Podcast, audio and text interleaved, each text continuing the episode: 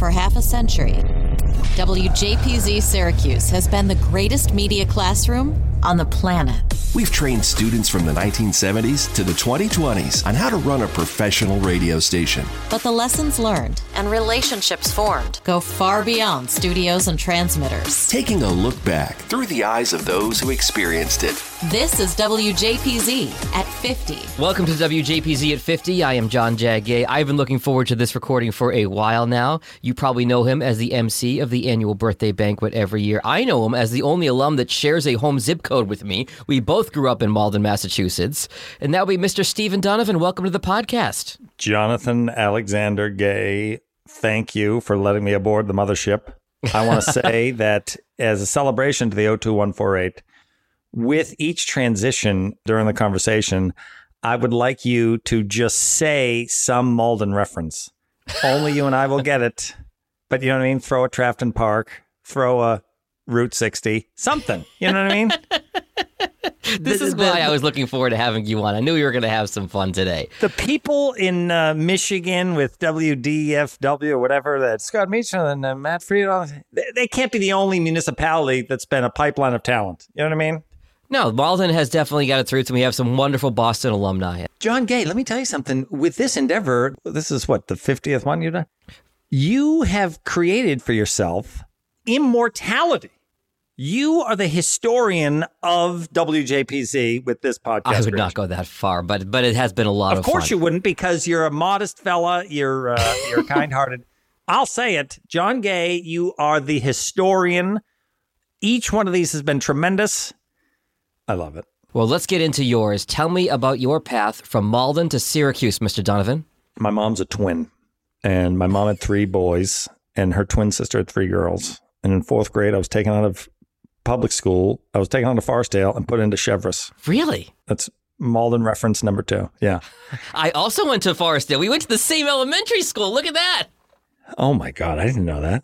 Yeah. Now, I love my cousin Andrea. I love her, but she is a goody-goody. She was an angel, so much so. And, I'm smart. I get my work done and I just goof around because that's how the rules were at home. You could go out and play if you got your schoolwork done. So I thought the school was the same way. So I would get my schoolwork done quick, and this will relate to Syracuse. And then I would just goof around. So the nuns hated me. The nuns absolutely hated me, to the point where in eighth grade, Sister Michaela said, because Andrea and I are in the same class, she said, there's no way. Were you adopted? There's no way you're blood related to that angel. And so I blamed Andrea a little bit for those nuns and their terribleness. So when I heard senior year of high school, my cousin Andrea is going to go to Burlington to see this informational meeting about Syracuse, I was like, I'm going to go check out Syracuse. I put in zero effort into the schools I might attend. They all had to be good basketball schools. Mm-hmm. That was it. And someone who wore a tie professionally had to have said to me, that's a good school. Could have been a tie wearing janitor. It could have been a homeless fella. So I applied to Syracuse out of spite to my cousin Andrea, who I don't even think applied. She just went to the information session, and then, that was it. Wow. The first time I was on campus was moving into Lawrence and Hull. You had never even saw the campus. You just said, F it, I'll go. Never saw the campus. Wow. I could have been going to Greece for all I knew. I had no idea. No, Syracuse is in Italy, isn't it? I don't know. So, yeah, I put in almost zero. Like, there is whole cottage industries now of people who hold your high school child by the hand for 4 years to shape and craft their approach to get to a yeah. I'm like, yeah, do I like the color orange? Yes, I do. I'm in. I love it. Done. I mean, it's ridiculous. So you get to Syracuse. Right. And how do you find the radio station? I met Jen Niece day one. Okay. If Jen Niece isn't a Hall of Famer, she should. Agreed. So Jen Niece and I are just walking around. It's such a weird time to have grown up before social media and before, like, my brother and his wife have apps that track the location of each of their children wherever they are forever. I'm like, thank God we didn't have that. Oh my God in heaven. So it's the first day, and I'm just walking around looking at stuff that, again, I'm seeing for the first time because I put in no effort. So I see Jen and her friends, and I went to an all-guys school, Malden Catholic. So I'm like, estrogen? I'm in. I'm just women. Woohoo. So we end up walking. She's like, we were going to go to the radio station. Do you want to go to the radio? I was like, of course I want to go to the radio station. And so we walk in, and BB Good, who is definitely a Hall of Famer. Mm-hmm. If you don't know Sharon BB Good Goodman, she was a national radio talent on Radio Disney. She had her own cartoon. Come on, BB Good. We walk in. She's the only person in the station because everybody's down at the state fair. I was like, this is tremendous. First day at the college. And then for reasons that I don't remember, I didn't do anything with the station until sophomore year. Huh. I have no idea. I have no idea why. I thought I would go Greek. And so it wasn't until, I believe, I have this right, it wasn't until sophomore year that I got in. So that makes sense, actually. If I remember right, you couldn't pledge until spring semester freshman year, so you probably would have looked into that, and then that would have put you at first semester sophomore year to join the radio station. I mean, you are not the first person on this podcast to say that you joined the station too late and wish you had joined it earlier. Well, I don't necessarily know that I wish I could have gone there earlier, because class of 91 are all vicious, vile people. They're terrible people, and I wouldn't want to have anything to do with them. Understood.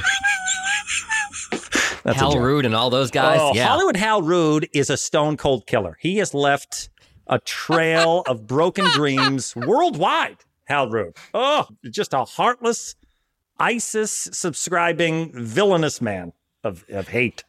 His heart is shrouded in hate and bile. I feel like I'm at your monologue at the banquet. This is great. I love Hollywood Hal. So then I did not like Syracuse freshman year. Mm-hmm. I was unhappy. I didn't fit in. I wasn't rich enough. I wasn't cool enough. I didn't drink freshman year, so I tried to rush ATO. That went horribly. Oof. And all my friends that I had made in Lawrenceon were all Greek. And so if I had not found Z89, I would have probably have left Syracuse. That was the same for me, actually. I would agree with that statement. Yeah, it's a rough transition. I don't know if you were like me, but I have 50 aunts and uncles and cousins within a 10-minute drive of my house back home. Mm-hmm. And so I went far away relative to all my cousins and my brothers. Yep.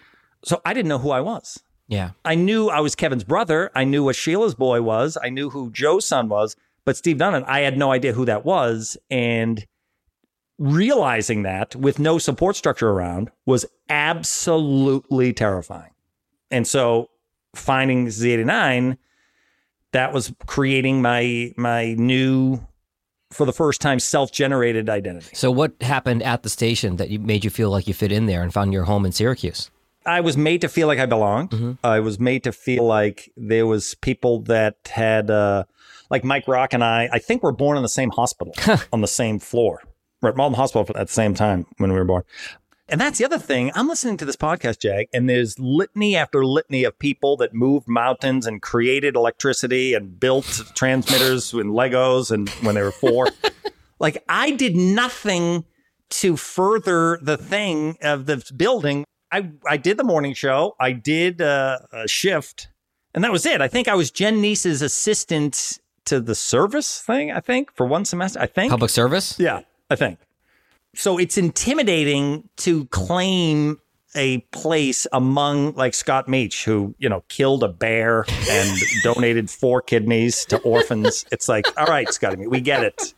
You discovered the cure to COVID. Fine, we get it. He's right there by the CDC. It only makes sense. Of course he is in Atlanta.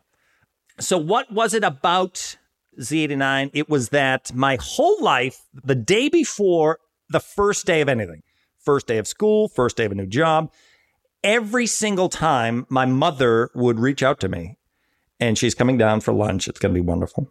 She said, Stephen, keep a low profile. Can you keep a low profile? Just, ease into it. And so at Z89, that was the exact opposite. Yeah. You know what I mean? I could goof around. Like, okay, you're going to do the morning show? Okay, so 4 times an hour, you're just going to act stupidly and just create nonsense. And that's the point. We need someone to do that. Do you remember some of the nonsense you created on the morning show, Steve? Oh, sure. Oh, yeah. And I'm not necessarily proud of it. It's not good broadcasting. I wouldn't teach it to anybody. And again, we're talking about, like, people that have done big things. Here was a thing that we had as a running thing. And this is ridiculous. I don't know how many people will know this. People of my year will know this. The bathroom at the end of the hallway in Watson, I mean, this is a terrible story. The bathroom at the end of the hallway in Watson, it wasn't right next door to the station, the old configuration. So you had to run all the way down the hallway and then run back.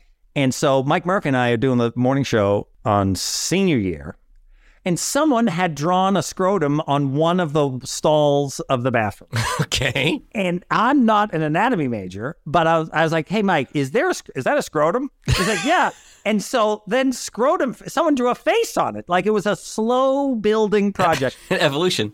And so scrotum face was, I don't know if he was ever a character on the show, but it was always like, how can we get scrotum face on it? Like, we're not reinventing the wheel. We're not adding anything to the public discourse. You know what I mean?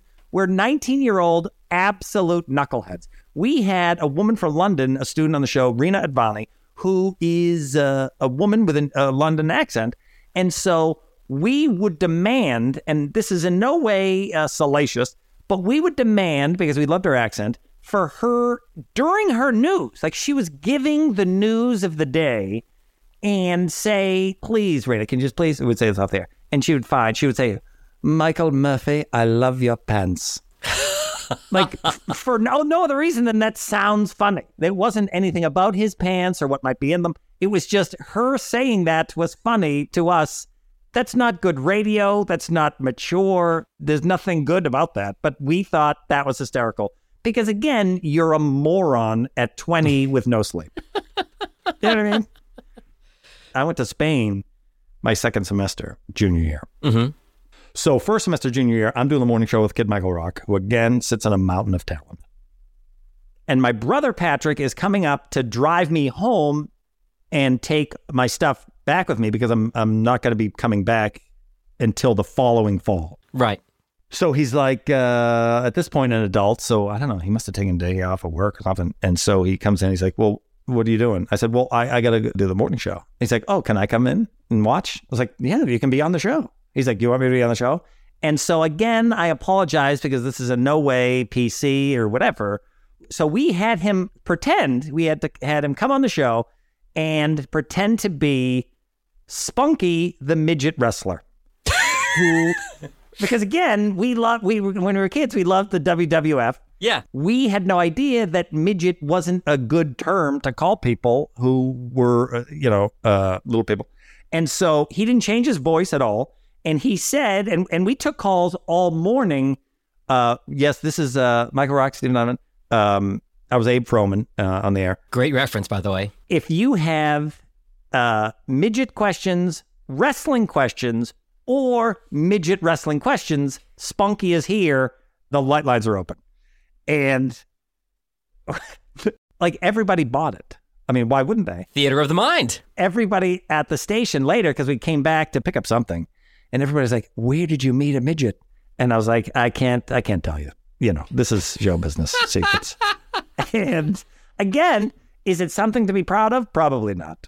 But I just wanted to have fun. You know what I mean? It was always, what can we do to have fun? So quick follow-up question for you. You went by Abe Froman the whole time at Z89? Give me a Malden reference, please. We're changing subjects. Yeah. Okay. Pane D'Osi bread? Oh, Pane D'Osi bread. All right. So in the realm of Pane D'Osi bread, as you were loafing around the morning show, did you actually go by Abe Froman the whole time there? I had no affiliation to the city of Chicago. At that point, I had never visited the city of Chicago, but I loved the 1987. One of my all-time favorite movies, Ferris Bueller's Day Off. Classic. John Hughes with Matthew Broderick, who was, for a short time, for a meal, Abe Froman, the Sausage King of Chicago. And I thought that was a funny name, so for 4 or 3 years, I was Abe Froman. And there's people now that will only call me Abe. And the people that don't know that part of my life or whatever are thoroughly confused. My wife deals with that a little bit because anybody that I worked with in radio calls me Jag. Anybody from Syracuse calls me Jag. Right. But her family and anybody that I've met in my podcasting business calls me John. So my wife claims that she's bilingual because depending on which group of people we're with, she'll either refer to me as John or Jag. So I understand what you mean. Oh, so she can go back and forth. Probably like you and I slipping in and out of a Malden accent. Oh. Because I don't have typically don't have the accent on the air, but my mother, my father, my brother, my best friend calls me, it comes right out. Right. Trafton Park, Forestdale Park. I got a buddy, Mark Scapacci. I went to high school with a Mark Skipper. Of course you did. So after Abe Froman finishes at Syracuse, right, what does Steve Donovan do as a graduate? I love making people laugh. So I'm going to go to LA. I got a buddy who knows in the marrow of his bones that he wants to be an agent, William Morris. And so I'm going to take a bus to Pittsburgh, get in his Acura Integra, drive I-90, take a left, get to LA, and start a stand-up comedy career. We are leaving Yosemite National Park. He's sleeping, I'm driving, and driving in, he was driving. And so it was a gorgeous, it was like a car ad. It was a gorgeous windy mountain road, and a brand new Acura Integra. Mm-hmm. And so now I'm like, oh, here we go. And whatever retiree is in front of us is going 18 miles an hour. And I'm like, I want to burn this person. I'm going to follow this person home and burn their house down because I'm so annoyed. And then they pull over right when the road gets windy, and I gun it, and I hit a family of four from Seattle. No. I just, wow. And I'm not endorsing that at all. It's shame-filled, but again, I was 21 years old, knucklehead. So no one was injured. The cars were drivable. My buddy, bullshit, and not a fan of what they call forgiveness. And so that pretty much ended the hopes and dreams of some kind of a California life. Wow. And so 3 weeks after my whole family had a, good luck with the rest of your life, bon voyage, I come slinking back into town to stay at my mom and dad's house with zero prospects or plan or anything. And so I start right away waitering with Andrea at the Pizzeria Uno. And then my uncle, true story, gets me a job as a Saugus, Massachusetts junior high school Spanish teacher. Really? I did not know that about you. Oh, yeah. I was senior Donovan. I had minored in Spanish. I had gone to Madrid for second semester, junior year. Would you say you were fluent in Spanish at that point? When I was in Madrid, by the end, I was thinking in Spanish by the end. Wow. But like any muscle you don't exercise. Yeah. So I'm a chapter ahead of the kids. And with no training on how to put a lesson plan together. And this would have been fall of 95 into winter 96. Fast forward, my dad passes away in 2016. My mom is cleaning out the house because that's how you grieve. So she says, Stephen, I found your briefcase that you used when you taught. I'm throwing everything away. Would you like to have it? I said, of course. And so I go to the house and open it to find unreturned and uncorrected quizzes and reports from my 7th and 8th grade teaching career of 20 years prior.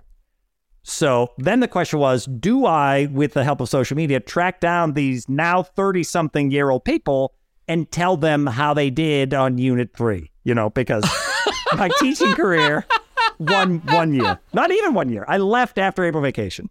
Not proud. Not the proudest thing.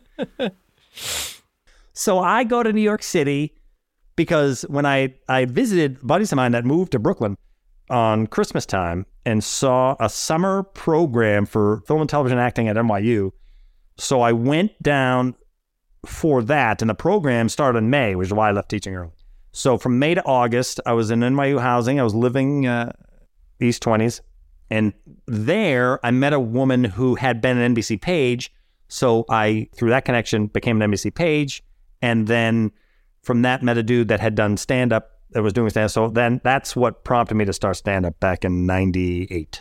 And how long were you doing that? Or you're still doing it, right, on some level? I'm still doing stand-up, yeah. But I was romantically linked to a woman who was a stand-up, who was further along than me. I love how you're not afraid to use the word midget, but you dance around romantically linked to a woman. Well, I feel like I have to redeem myself because that's not proud language. You know what I mean? Okay. She had done The Tonight Show with Leno. She was doing college gigs all around the country, basically further along in stand-up than I was right now because I was just doing the clubs in the city. Mm-hmm. So she would call from the road and everything was terrible. Being alone was terrible. Not knowing where she was terrible. The food was terrible. Feeling unsafe at times, terrible. You know, everything's terrible. And this is what I'm supposed to be working towards. So at the same time, I'm like, wait a minute, you know what? Let's try to get this radio thing back happening again. And so God bless Dave Peterman and Emily Zizza because they were in Worcester, Massachusetts working at WXLO. Mm-hmm. That morning guy had gotten shit canned because of... Because we can say that, right?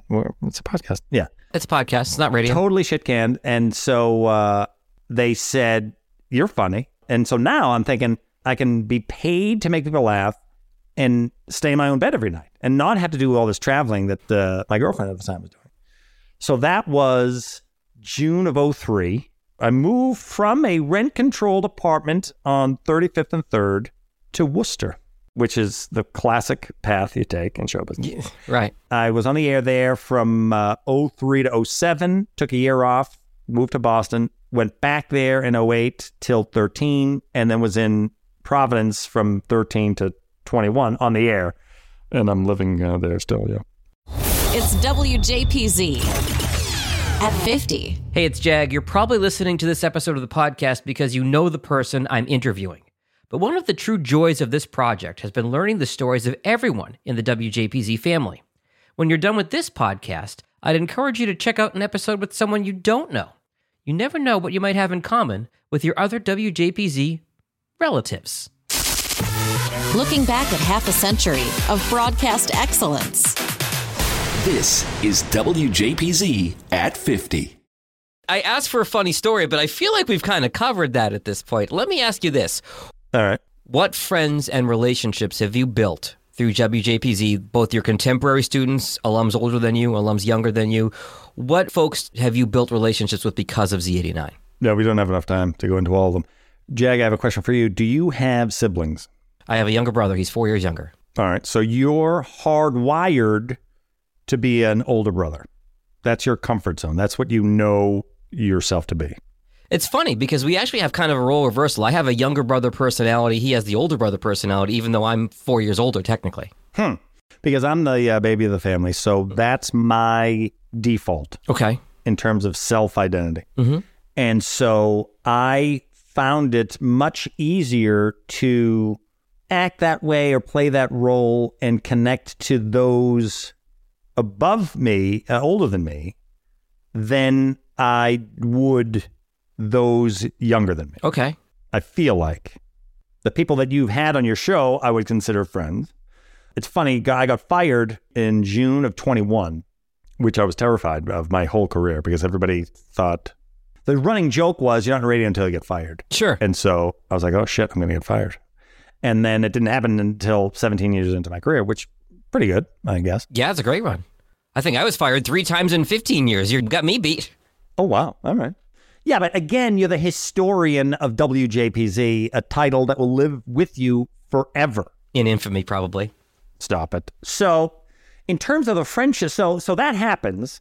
And I have been shocked at the willingness to help, even if it's just a sympathetic ear, mm-hmm. in this specific aspect of my life. So who's helped me? I'm probably not going to get to everybody. Matt Friedman, Jen Niece, Betty Keston, Sweet Lippy Love, Chris Godsick, Alex Silverman, Scott McFarlane, Deion Summers, Michael Rock, Jeff Dollar. I don't know how your experience was because we didn't talk the night that the 3 times you got fired, but you go to Syracuse, and part of why it was so uncomfortable for me to go to Syracuse and discover my insecurities or discover my sensitivities. So growing up, my dad was a cop in Boston, and the skills in being a good policeman on the streets of Boston in the 70s and 80s don't necessarily translate to parenting. That's understandable. Yeah. So any affirmation I would get from him, and it was not a recurring event, was a good report card. Got it. And so I needed that external proof that I was worthy of affirmation.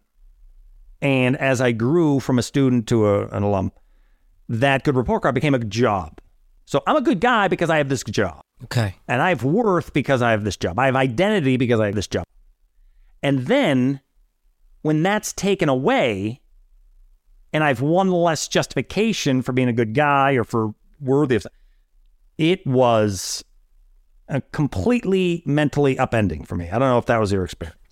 It was. I think for, I'll get personal here for a second too. I mentioned the dichotomy of John and Jag.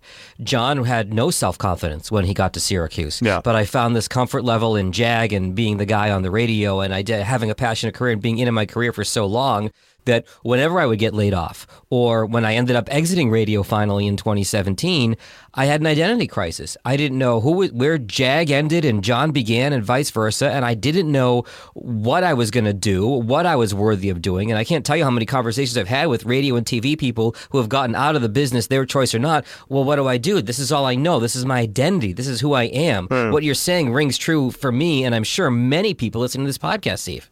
It's tough because there's a hit. When you make somebody laugh. Yes. There is a boost. There's an affirmation. There is a, it's almost like you're playing catch. Okay. There's a beauty to playing catch. You throw the ball and then the other person's like, yeah, I'll catch it. And I'm here. And then they throw you the ball and they're like, yeah, I'm here. I catch it, right? It's a give and take. It's a back and forth. Right. So when you are on stage or you're behind a microphone, since 98, I've paid my bills, I've eaten, I've put a roof over my head with the approval of strangers. Okay, that makes sense. With, hey, stranger, do you like me? Am I okay? And then they clap or they listen. And then the ratings come in or whatever. And you're like, oh, okay, I'm good. And so when you lose your job, you have a period, I'm sure you can agree, of self-reflection. Yes. How did I get to this place? Who am I? What not? And so almost 25 years of, hey, stranger, am I okay? I think caused my ability to say I'm okay. Those muscles kind of atrophied because I delegated that kind of a thing to other people. And so now they're not there to the degree they were. And so how do you maintain, self-care or whatever? So that regardless of what happens in the exterior, your interior is okay. Yes. Because there was a part of me that is like, well, shit, if I go back to that path, if I go back to that ratings, I have to get a better job. I have to be in a better market. I have to be a bigger market share. Is that going to calcify that inability to do it on my own, take care of my mental stuff on my own, and permanently give it so that I'm always desperately going to be seeking that bigger thing, that bigger hit of, does that make sense? I'm speechless right now because what you just went really deep and everything you're saying makes complete and total sense. I'm right there with you. I get what you're saying. So right now, 18 months after I got let go, I don't know what to do. I'm not on a path. I don't have a to-do list with an end goal and the steps needed to hit that goal and let me do the alpha ultra hardworking, organized, like go-getter, type A, Syracuse, new house person and attack that. I'm just a dude who is adrift thinking, what did I just fuck up my whole life? Like, have I been living wrong? What do I do? And the lifelong friends, to bring it back to the question that you asked, it's been amazing. Like sometimes you go to the banquet and it's intimidating because everybody's in a good suit and Matt Friedman is holding $100 bills around like he's Johnny fucking sweepstakes winner. And, you're dragging your bag of regrets or fears or anxieties, hoping no one sees it, thinking, because you can't see anybody else's, that you're the only shitbag walking around, And then when you have that fear, but then you reach out to somebody and you talk to them and they're like, yeah, dude, that's life. That's what everybody's going through. It's like, holy shit. I mean, when I was let go from radio gigs, it usually happens around Christmas time when the budget cuts happen, which is also... Happy birthday, Jesus. Yeah. Yeah. Or happy birthday to me. My birthday is December 18th. And it's not that I'm comparing myself to Jesus. But anyway, I'm talking to a Malden Catholic guy, so I got to be careful there. Thank you. So... Banquet is 3 months after end-of-year budget cuts. Right. I've been to banquet 2 or 3 times unemployed. Yeah. So I get it. The first time when I was younger, I just drank myself into oblivion at the banquet. And then there was another year where it's like, I'm going and I'm desperate because this is the weekend. I'm going to find my next job and I'm going to talk to somebody and they're going to help me. And all these people have all these great jobs. There are all these Hall of Famers, all those, major market names that you've mentioned and Hall of Famers. And I'm like... Well, I just want to get a job, like my next radio job, my next job. What is it? So I've been there. I know you're there right now. And I know that so many people listening to this podcast have been there when they've been on the beach or between gigs. And by the way, for those of you younger in the game, there's no actual beach. I have not been on the beach. It's 25 degrees out. I mean, this whole beach thing is horseshit. It's a complete lie. There's no beach. you know, I was raised by television to a degree. Mm-hmm. And in television, any problem is solved in half an hour, or if it's big, an hour. Right. There's a moment where things click, happily ever after, fade to black. When you're a kid, things are stressful. You get a class and you're stressed out about it. Then you take a final and then done. You're done with that grade. It's done.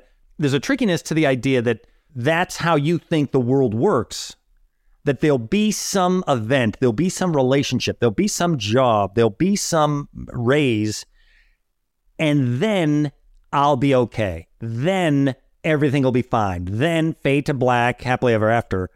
And maybe I'm decades late into the growing up or maturation phase, but the world isn't like that. Yeah. And that's a lesson I'm learning late in the game. And so it's like, oh shit, well then what do you do? And then if you take comfort, as I did as a boy, in the structure of school, in the structure of feedback of a report card, and then as a young adult, in the structure of laughs or ratings, and then you're out of that, where's the structure? Yeah. Where's the support system? I don't know what the hell we're talking about now, but it's amazing to discover things and then to reach out to friends and have them affirm, yeah, that's kind of the world. That's kind of how it works. Does that make sense or no? It does. And I'm really glad to hear that, you know, you've learned the lesson of the WJPZ family and how everybody has really, you know, come out to reach out to you. I know when I was out of work. Not everybody. There's a couple of shitbags. Okay, well, fair enough. Most people. And I'm going to get them. And they know who they are. Again, same for me. When I was out of work, they would not the shitbags, but most alumni did reach out to me and say, "How can I help?" Which is true. So, aside from learning the lesson of the power of the JPZ Alumni Association, any other things that you learned as a student at the station that come to mind before we wrap up? I wasn't active as a student to the degree that I am now, and so I'm much more participatory now in terms of the banquet. You talk about being active at the banquet, emceeing the banquet every year. Right. What kind of prep do you do to host the banquet? You show up in the tux and you've got pictures from social media, you've got clips, and you've got stories about, and you, this is where I give you a lot of credit, because you've got stories about alumni, your contemporaries from the 90s, right, but you've also roped in older alumni and then current and more recent grads. Everybody's included. How do you prep your routine for the banquet? I will answer that with a bit of a story. Okay. If we are going to just be, hey, wasn't Z89 great in the early to mid 90s? Then soon everyone that wasn't there for after the early to mid 90s will be like, yeah, you guys can go have your congratulatory party elsewhere, and what the hell? Fine. So I want to have a banquet every year until I drop dead. I want there to be a continuous wave of kids coming in that do shit that's never been done before, that take this thing to places that it's never been before. If we're just trying to replicate a Geo Tracker giveaway every year, then who gives a shit? So I don't at all want to be my year was the best, everybody else go fuck yourself. Yeah. I seek out kids so that they feel heard or seen or represented, so that then they come back. Yeah. So most of the time I will spend all day, the day of the banquet, at the station talking to whoever is the GM or the people there at the time, and get the stories. And in the weeks and months prior to, I'll reach out to, whether it's Sam or it's Eileen or it's Dina or whoever's in charge of the banquet, all right, give me who's coming, and then I'll scour the social media accounts of these SOBs and remind them of shit they forgot they put out there for the public consumption, and then put it up for all to see. I will say, because of that, there have been many conversations among alum when posting something on social. There is a bit of a small fear factor of, oh, I'm going to post this and forget about this, and Donovan's going to bring it back in March. I know he is. I shouldn't post this. Yeah, but here's the deal. And I'm glad that you're the one that is doing this conversation. I never know how I come across. I assume everybody knows I'm Uncle Steve. I'm your pal. I'm not looking to punch down. I'm not looking to have fun at anybody else's expense. Mm-hmm. So my thinking is, if you have it out there, you're comfortable with, I'm not hiring private detectives to go through your shit and air it, you know, as a surprise. So I had a joke at your expense and had no idea a hurt I had caused you. I had thought it was fun, and God bless you for valuing our relationship enough to talk to me about it and air it and give me the opportunity to let you know where I was coming from, so that you knew there was no malicious intent and that I just want to have fun, you know? Okay, so I wasn't going to go there, but since you did, I'll engage you in this part of the conversation. There was a joke that you made at my expense one year when I was not there. I was at Mardi Gras in New Orleans. I was the PD, and I had to be at a client event, so I couldn't come to the banquet. It coincided with Mardi Gras that year. And you made a joke that at my expense, which I heard about secondhand, and I was in a bad headspace at that point, and it didn't go over well.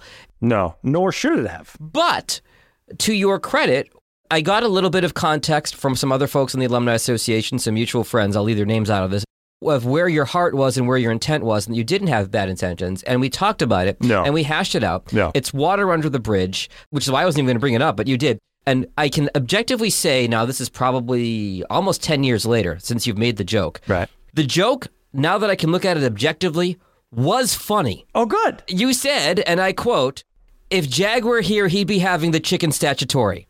No, don't ruin the joke. And this gets back to the prep. And among the other things that I mentioned that I do, I will go, and you've got to go to the banquet. It's so much fun. It's the same every year. And so Friday, you eat at Varsity, and then you have a couple of pops at Fagan's. And every time the door opens at Varsity, everybody yells and says hello, cheers, and then you eat fried cheese, and then you go get some beers. So that particular weekend, I had seen you chatting up some very attractive woman who was younger than you. And maybe there was some jealousy on my part, maybe. Who can say? And so the next day at the dais, because you want to greet everyone who's there, you want to say hello to folks who haven't been there in a while. And so the joke was, I'm not going to say that Jag likes younger women, but his meal tonight is the chicken statutory. It's funny. It is. Chicken cacciatore, which is delicious. I just put them together in the hopes that that would be funny, never knowing I was causing hurt to Jon Gay, the historian of WJPZ. This is the first time in 50 or so episodes of this podcast that a guest has actually made me blush, which is not easy to do. So I can give you a lot of credit there. And again, you know, I came into the interview today knowing that I'd laugh because you're a very funny guy. Thank you. I was very surprised that we got deep as we did, but I appreciate you being open and honest and putting everything out there. And I appreciate the fact that, you know, we had a little bit of a dust up a few years ago, but that it's water under the bridge and we continue to be friends to this day. Yes, I couldn't agree more. And again, when you are known for making jokes, people don't know when you're serious or are ready for it. But I'm serious as I can be. Jake, this thing that you've done is fucking awesome. Thank you. Is just because you can access it. I've Googled podcasts. You can access them forever. They're sticking around. And I'm glad that there have been dozens and dozens of people more important than me to come before me, you know, because again, my time as a student wasn't stellar. Well, thanks to you. The phrase chicken statutory will now live on forever in this podcast. Oh, and delicious. And 10 years ago, I would have had an issue with that, but at this point, I'm going to let it rip. So, Stephen Donovan, if you enjoyed this podcast, come to the banquet and enjoy the jokes and comedic stylings of Mr. Stephen Donovan as our MC. Thank you. This March 4th in Syracuse. Thank you for your time today, sir. God bless you, Jag. I apologize for the interruption. The episode was wonderful, Jag. I do feel there's a correction that needs to be made. All right. I had made jokes about you on more than one banquet. And the chicken statutory, that joke was made, I believe, year two. You weren't there. And so to make a joke about somebody not there, that's rude. When you were there the year prior, again, you were to use Mark to... Look, I'll own this. I blew you off at Fagan's because I was talking to a young lady. And for the record, that young lady, only 3 years younger than me and a friend of a classmate. Wasn't like I was robbing the cradle or anything.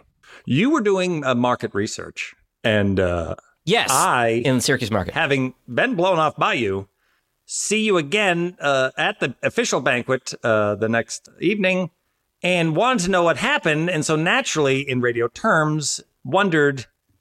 Did you hit the posts?